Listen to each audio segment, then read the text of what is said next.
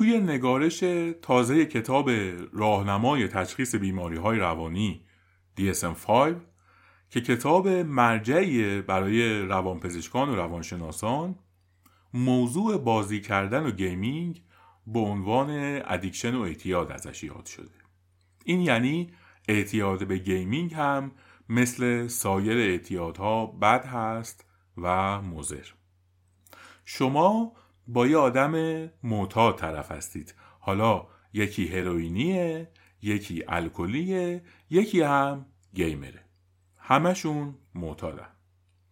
توی سال دو هزار و هفده سازمان جهانی بهداشت اعلام کرد که شرکت‌ها و استودیوهای سازنده بازی‌های ویدیویی متخصصین نورولوژی رو استخدام کردن که بازی‌هاشون طوری طراحی بشه که اعتیادآور باشه.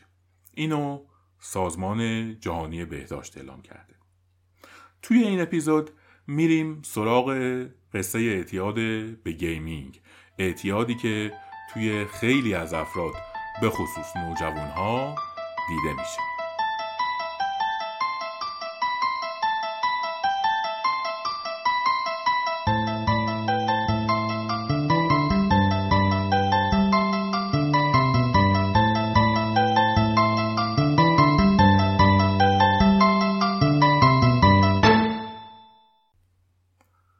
خانم و آقایون سلام، من فرهاد خوارزمی هستم و شما به یازدهمین اپیزود پادکست کانال کودک گوش میکنید.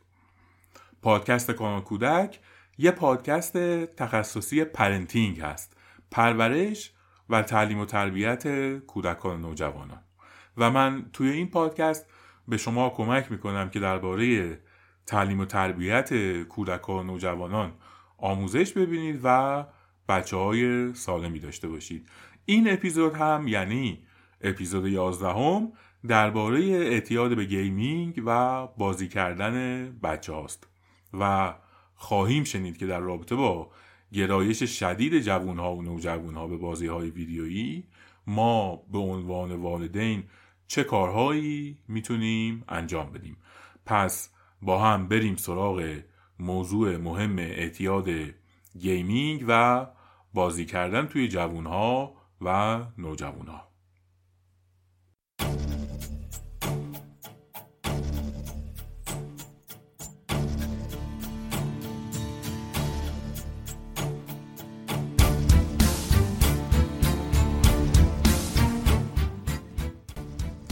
اسپانسر این اپیزود کانال کودک میهن پرداخته.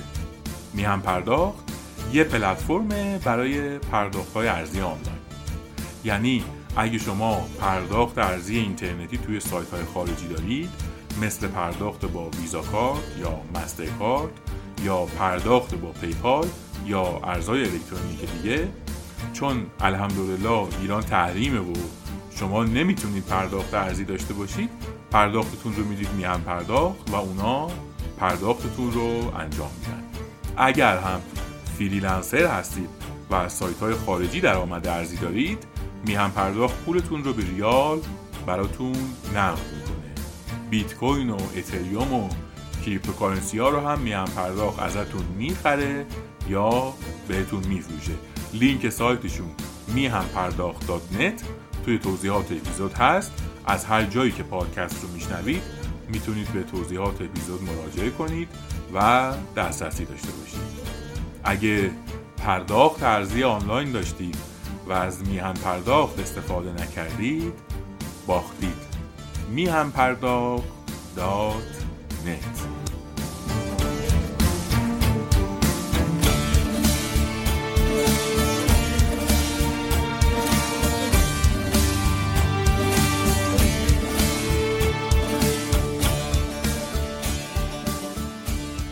بچه از مدرسه میاد خونه، کیف و کتابشو میندازه یه طرف، یه راست میره سراغ کنسول بازی و لپتاپ و این چیزا. دیگه بلند شدنش از پای بازی معلوم نیست که باشه. نه درسی، نه مشقی، نه ورزشی، هیچ. این قصه خیلی از بچه ها به خصوص تینیجرها توی دنیای امروزه. کسی که اعتیاد به مواد مخدر داره موادش رو توی پنج دقیقه نه نیم ساعت نه یه ساعت میزنه، بعد دیگه میره دنبال زندگیش. ولی کسی که اعتیاد به گیمینگ داره حرف نیم ساعت و یه ساعت و دو ساعت نیست. اعتیاد به گیمینگ یعنی هر چی وقت میتونه جور کنه پای بازی میمونه، ولو اینکه از وقت خوابش هم بزنه. بنابراین اعتیاد به گیمینگ میتونه به اندازه اعتیاد به مواد مخدر یا الکل خطرناک باشه، به همون دلیلی که خدمتتون گفتم. مگه چقدر طول میکشه آدم یه کوکی گلی چیزی بزنه؟ زودی میزنه، بعد دیگه میره سراغ زندگی. ولی اعتیاد به گیمینگ معمولاً حد و مرز زمانی نداره.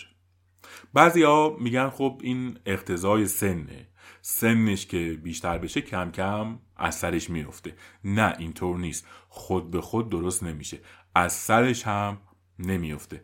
اتفاقاً میانگین سنی گیمینگ مثلا توی امریکا سی سال هست. میانگین سنی سی سال هست. بنابراین اگر به داد کودک و نوجوان نرسیم، حتما با گذشت زمان بدتر میشن، حتما با افزایش سنشون بیشتر درگیر میشن و بیشتر تو این چاه فرو میرن. یه گروهی از والدین هم هستن میگن خب بچه‌مون درسش خوبه، نمراتش هم که خوبه، توی مدرسه هم که ازش راضین، حالا گیمینگ هم میکنه، چه اشکالی داره؟ وقتی به درسش لطمه نمیزنه پس کاری به کارش نداشته باشیم. این تفکر هم معمولاً اشتباه هستش. اولاً یکی از مشخصه‌های اعتیاد، حالا اعتیاد به هر چی، اینه که فرد معتاد با گذشت زمان اعتیاد شدیدتر میشه و احتمالاً این اتفاق میفته. توی همه انواع اعتیاد از جمله اعتیاد به گیمینگ همینطوره. پس هر چی بگذره تمرکز و زمان بچه بیشتر به سمت گیمینگ سوق داده میشه و زمان برای کارهای دیگه بچه کمتر خواهد گذاشت. ثانیاً با بزرگتر شدن بچه درس و مدرسه‌اش هم سخت‌تر و سخت‌تر میشه، بنابراین نیاز هست هی بیشتر و بیشتر زمان اختصاص بده به دروسش. پس اینکه الان درس بچه ما خوبه و با گیمینگش مشکلی نداریم اصلاً و ابداً واقع بینانه نیست.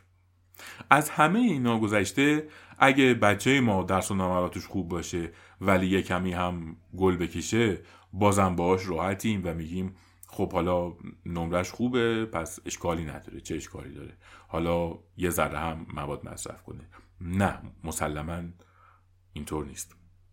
همه اینا رو گفتم که بهتون بگم منظورم این نیست که نذارید بچه ها گیمینگ کنن، چون معمولا نمیتونید نذارید. بچه اگه حق انتخاب گیمینگ داشته باشه محاله از حق انتخابی صرف نظر کنه. فرض کنید شما حق انتخاب داشته باشید بین تیلر سویفت و باغچه بیل زدن، حالا براد پیت و باغچه بیل زدن، خانوما ناراحت نشد، کدومش رو انتخاب میکنید؟ کدومش؟ تیلر سویفت رو ول میکنید میرید باغچه بیل بزنید؟ نه، هیچ آدم عاقلی که چهار ستون بدنش هم سالمه تیلر سویفت رو ول نمیکنه بره سراغ باغچه بیل زدن، حالا یا براد پیت. این که ما توقع داشته باشیم که بچه گیمینگی که ازش عمیقاً لذت میبره دوپامین رو توی مغزش ترشح میکنه، باعث احساس رضایتش میشه، همه اینها رو رها کنه بره مثلا سراغ درسش، نه، معمولا این اتفاق نمیفته. با حرف زدن و صحبت کردن و استدلال آوردن برای بچه هم به جایی نمیرسیم. من هر چقدر هم صحبت کنم و دلیل بیارم شما تیلر سویفت رو ول کنید برید باغچه بیل بزنید، نه، معمولا اینجوری شما رها نخواهید کرد. یادتونه اول اپیزود رو که گفتم سازمان جهانی بهداشت که بدون تردید منبع موثقیه اعلام کرده که استودیوهای بازیسازی متخصصین نورولوژی، نورولوژی یعنی متخصصین مغز رو استخدام کردن برای اینکه طوری بازی بسازن که ماهیت بازی‌ها اعتیادآور باشه و به نظر میرسه که موفق هم شدن. کتاب دی اس ام فایو که معتبرترین مرجع اختلالات و بیماری‌های روانیه گیمینگ رو به عنوان اعتیاد شناسایی کرده، در حالی که توی ورژن قبلی کتاب یعنی دی اس ام فور گیمینگ جزء اعتیاد شناسایی نشده بود. این یعنی گیمینگ کردن الان تمام مشخصه های ادیکشن و اعتیاد رو داره. به گونه‌ای هم این بازی‌ها ساخته میشن که برای ویژگی‌های روانی مختلف بازی‌های متفاوتی وجود داشته باشه که همه رو بتونن درگیر کنن. پیش بینی میشه که ظرف سالهای آتی سود استودیوهای بازیسازی از سود هالیوود هم بیشتر بشه. اینقدر این صنعت داره پیشرفت میکنه و اینقدر دارن سرمایه گذاری میکنن. خب حالا چاره چیه؟ چه کار کنیم که بچه هامون معتاد نشن؟ اونایی که الان گیمینگ میکنن رو چه کارشون کنیم؟ اول از همه باید برگردیم به هشت سال ابتدایی زندگی بچه. حتما اینور اونور دیدید یا شاید خودتون هم تجربه شخصی داشتید.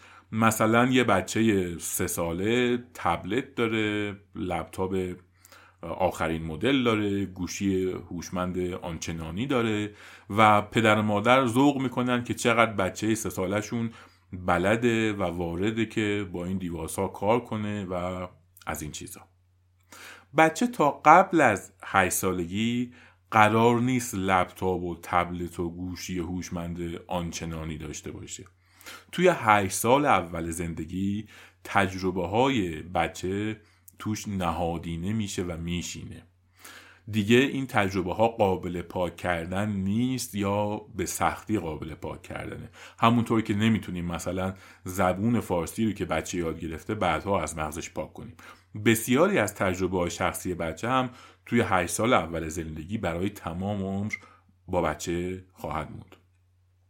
اگر هم بنا به ضرورتی مدرسه و معلم از بچه میخوان که گوشی هوشمند یا لپتاپ به مدرسه ببره، باید این دیوایس ها به گونه ای انتخاب بشن که مناسب کارایی باشه که توی مدرسه قرار بچه باهاشون کارا رو انجام بده. نه اینکه گوشی و لپتاپ آنچنانی رو در اختیار بچه قرار بدیم که بتونه با اونها بازی کنه یا این بازی های جدیدی که توی بازار هست رو تهیه کنه و بشینه پای بازی. بنابراین استارت اعتیاد به گیمینگ ممکنه توی همون هشت سال اول زندگی برای بچه اتفاق بیفته. اگه تو این سالها بچه مانوس بشه با این دیوایس ها و آشنا بشه با این بازی های جدید، کار واقعا دشوار هستش.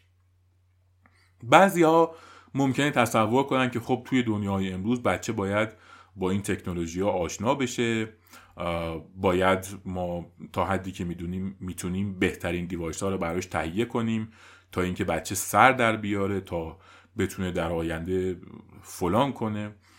بله، توی دنیای امروز باید با تکنولوژی آشنا شد، ولی هر کاری یه وقتی داره. تو دنیای امروز رانندگی هم لازمه که یاد گرفته بشه، ولی آیا ما بچه پنج ساله رو هم میشونیم پشت فرمون و بهش رانندگی یاد میدیم؟ خیلی چیزا هست که آدم برای زندگی باید یاد بگیره، ولی قرار نیست همه مهارت‌های مورد نیاز زندگی رو توی دوران خردسالی بچه یاد بدیم. بچه باید بعد از دو سالگی یواش یواش از خونه دور بشه و با شبکه دوستانش و توی محیط‌های ورزشی وقت بگذرونه. بعد از هفت سالگی دیگه هر چی وقت آزاد داره و تمام اوقات فراغتش رو باید بیرون از خونه و با دوستانش سپری کنه. عصرها، بعد از مدرسه، روزهای تعطیل. مرکز زندگی یه بچه سالم دوستانش هست، نه چهار دیواری خونه و نه پدر و مادر. بسیاری از والدین هستن که دلیل میارن که جامعه فاسده، نمیدونم تو خیابونا مواد میفروشن، فلان کار رو میکنن، نمیدونم رفیق ناباب و از این مزخرفات. اینها افراد وحشت زده‌ای هستند که به دلیل اضطراب و وسواسی که دارن بچه بخت برگشته رو هم از پا در میارن. بله، اتفاق بد ممکنه بیرون از خونه بیفته، ممکنه دعوا کنه، ممکنه دست و پاش بشکنه. اولا همه این اتفاقای بد برای بچه به نوعی شاید لازم هم باشه. ثانیاً مگر توی خونه اتفاق بد نمیتونه رخ بده؟ توی خونه مگه بچه زمین نمیخوره؟ توی خونه مگه بچه سر و کله‌اش نمیشکنه یا زخم نمیشه؟ اما وقتی که من میگم بچه بعد از دو سالگی باید همه اوقات فراغتش بیرون از خونه باشه، منظورم این نیست که بچه رو رها کنیم بره دنبال یللی تللی. میتونیم بچه رو تو محیط‌های ورزشی پابند کنیم، به خصوص ورزش‌هایی مثل فوتبال یا بسکتبال، ورزش‌هایی که هم کار گروهی توشون هست، هم رقابت بین بازیکن‌ها جریان داره و هم درگیری و زد و خورد. این ورزش‌ها مثل فوتبال یا بسکتبال دقیقاً مثل زندگی میمونه. هیچ ورزشی مثل فوتبال یا بسکتبال نمیتونه بچه رو ترین کنه و آموزش بده برای زندگی. حالا تو کشورهای دیگه ورزش‌های دیگه‌ای هم مثل راگبی یا هاکی هم هستش که همین ماهیت رو دارن این ورزش‌ها، ولی خب تو ایران این نوع ورزش‌ها متداول نیستش. اگه بچه از همون سن کم توی زمین ورزش رشد کنه و حداقل هفته چهارده پانزده ساعت سگدو بزنه و با ورزش، منظور ورزش‌های گروهی، خوب بگیره، باور کنید این رو ابداً مبالغه نمی کنم، نود درصد درگیری‌های والدین به خصوص توی دوران نوجوانی بچه خود به خود از بین میره. اگه از من سوال کنید که بچه رو بفرستیم این همه کلاس‌های متفرقه درسی که خیلی هم متاسفانه توی ایران متداول هست، یا این که بفرستیمش توی زمین فوتبال، بدون هیچ تردیدی بهتون میگم که فوتبال رو انتخاب کنید. حتما بچه‌ای که حداقل هفته چهارده پانزده ساعت توی زمین‌های بازی و زمین‌های ورزش بدوه، توی درس و مدرسه هم موفق‌تر میشه، بدون تردید. ای کاش فرصت بود و من میتونستم فقط یکی دو ساعت درباره فواید ورزش و دویدن تو زمین بازی براتون صحبت کنم. شاید به زودی اپیزود رو اختصاص بدم به این موضوع. اما باید یادمون باشه که ورزش رکن اصلی زندگی بچه است و یک کلیدی هست که با اون میشه درای خوشبختی رو تو بزرگسالی برای بچه باز کرد.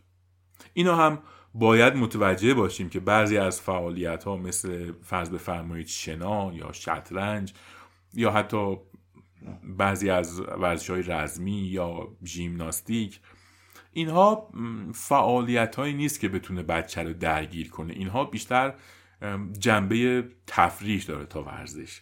برای انتخاب ورزش برای بچه‌ها حتما سراغ ورزش‌های گروهی برید که توش هم دوندگی هست، هم برخورد هست، هم تمارز هست، مثل مثالی که خدمتتون زدم در ارتباط با فوتبال یا بسکتبال.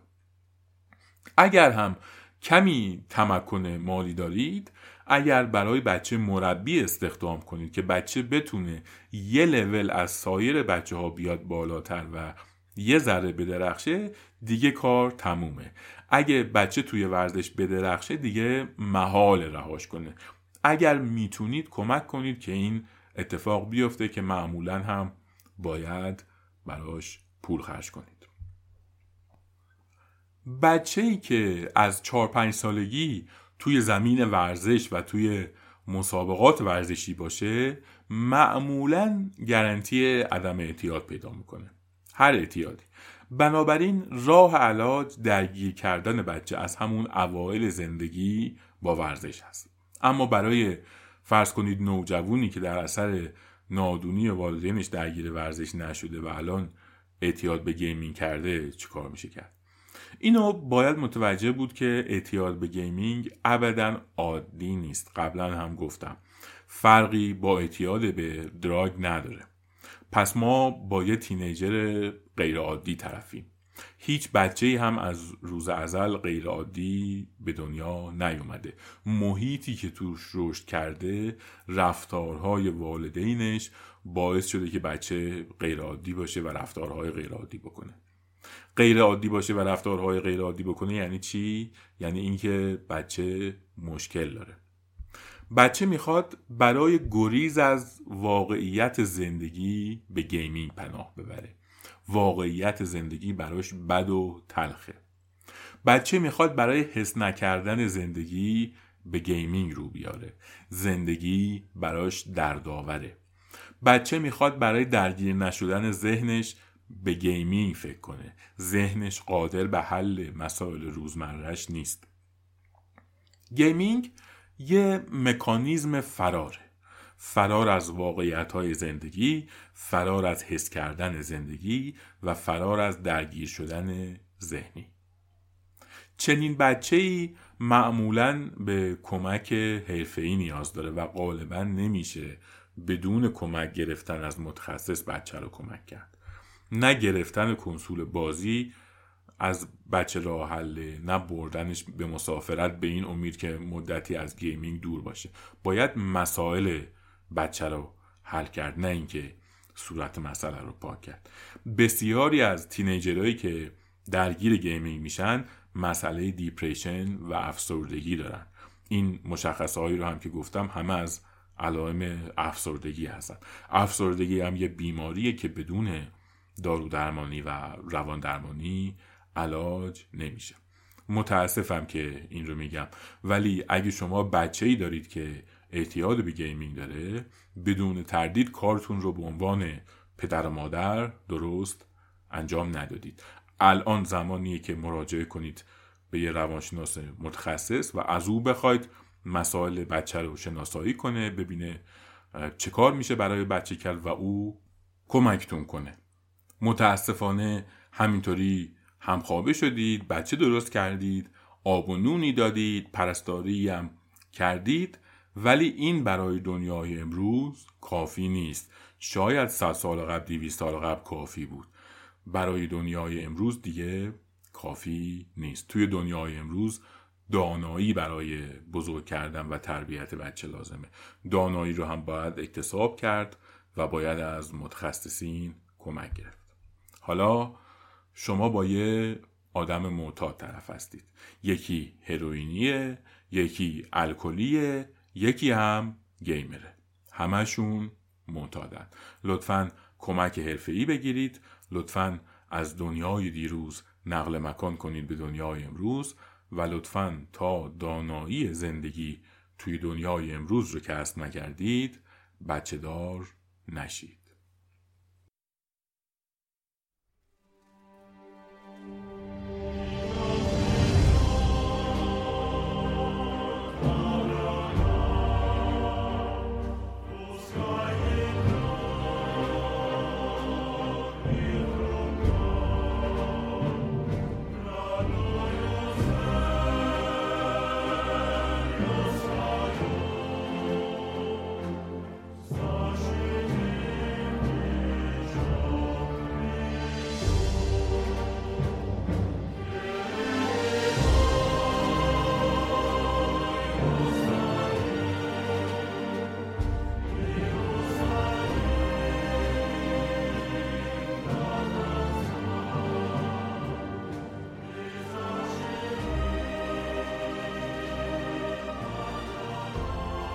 چیزی که شنیدید یازدهمین اپیزود پادکست کانال کودک بود که امیدوارم شنیدنش براتون جالب و آموزنده بوده باشه.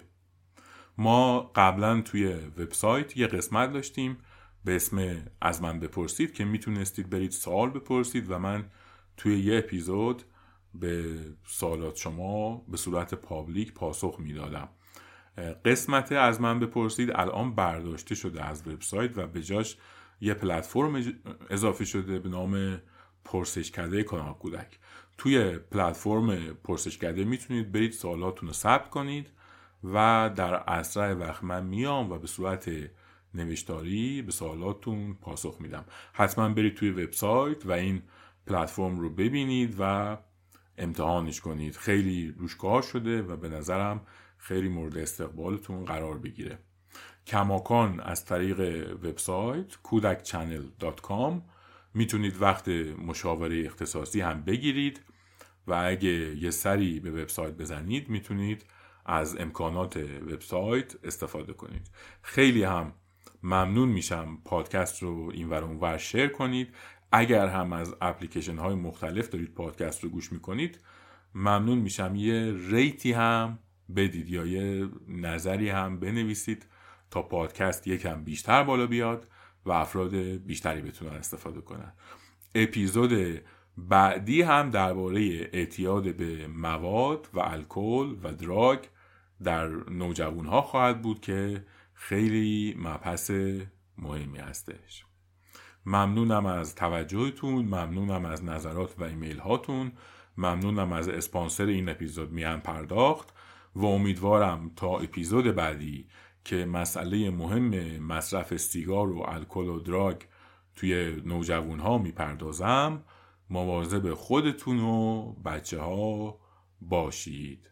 بیست و ششم اردیبهشت ماه نود و نه کودک چنل دات کام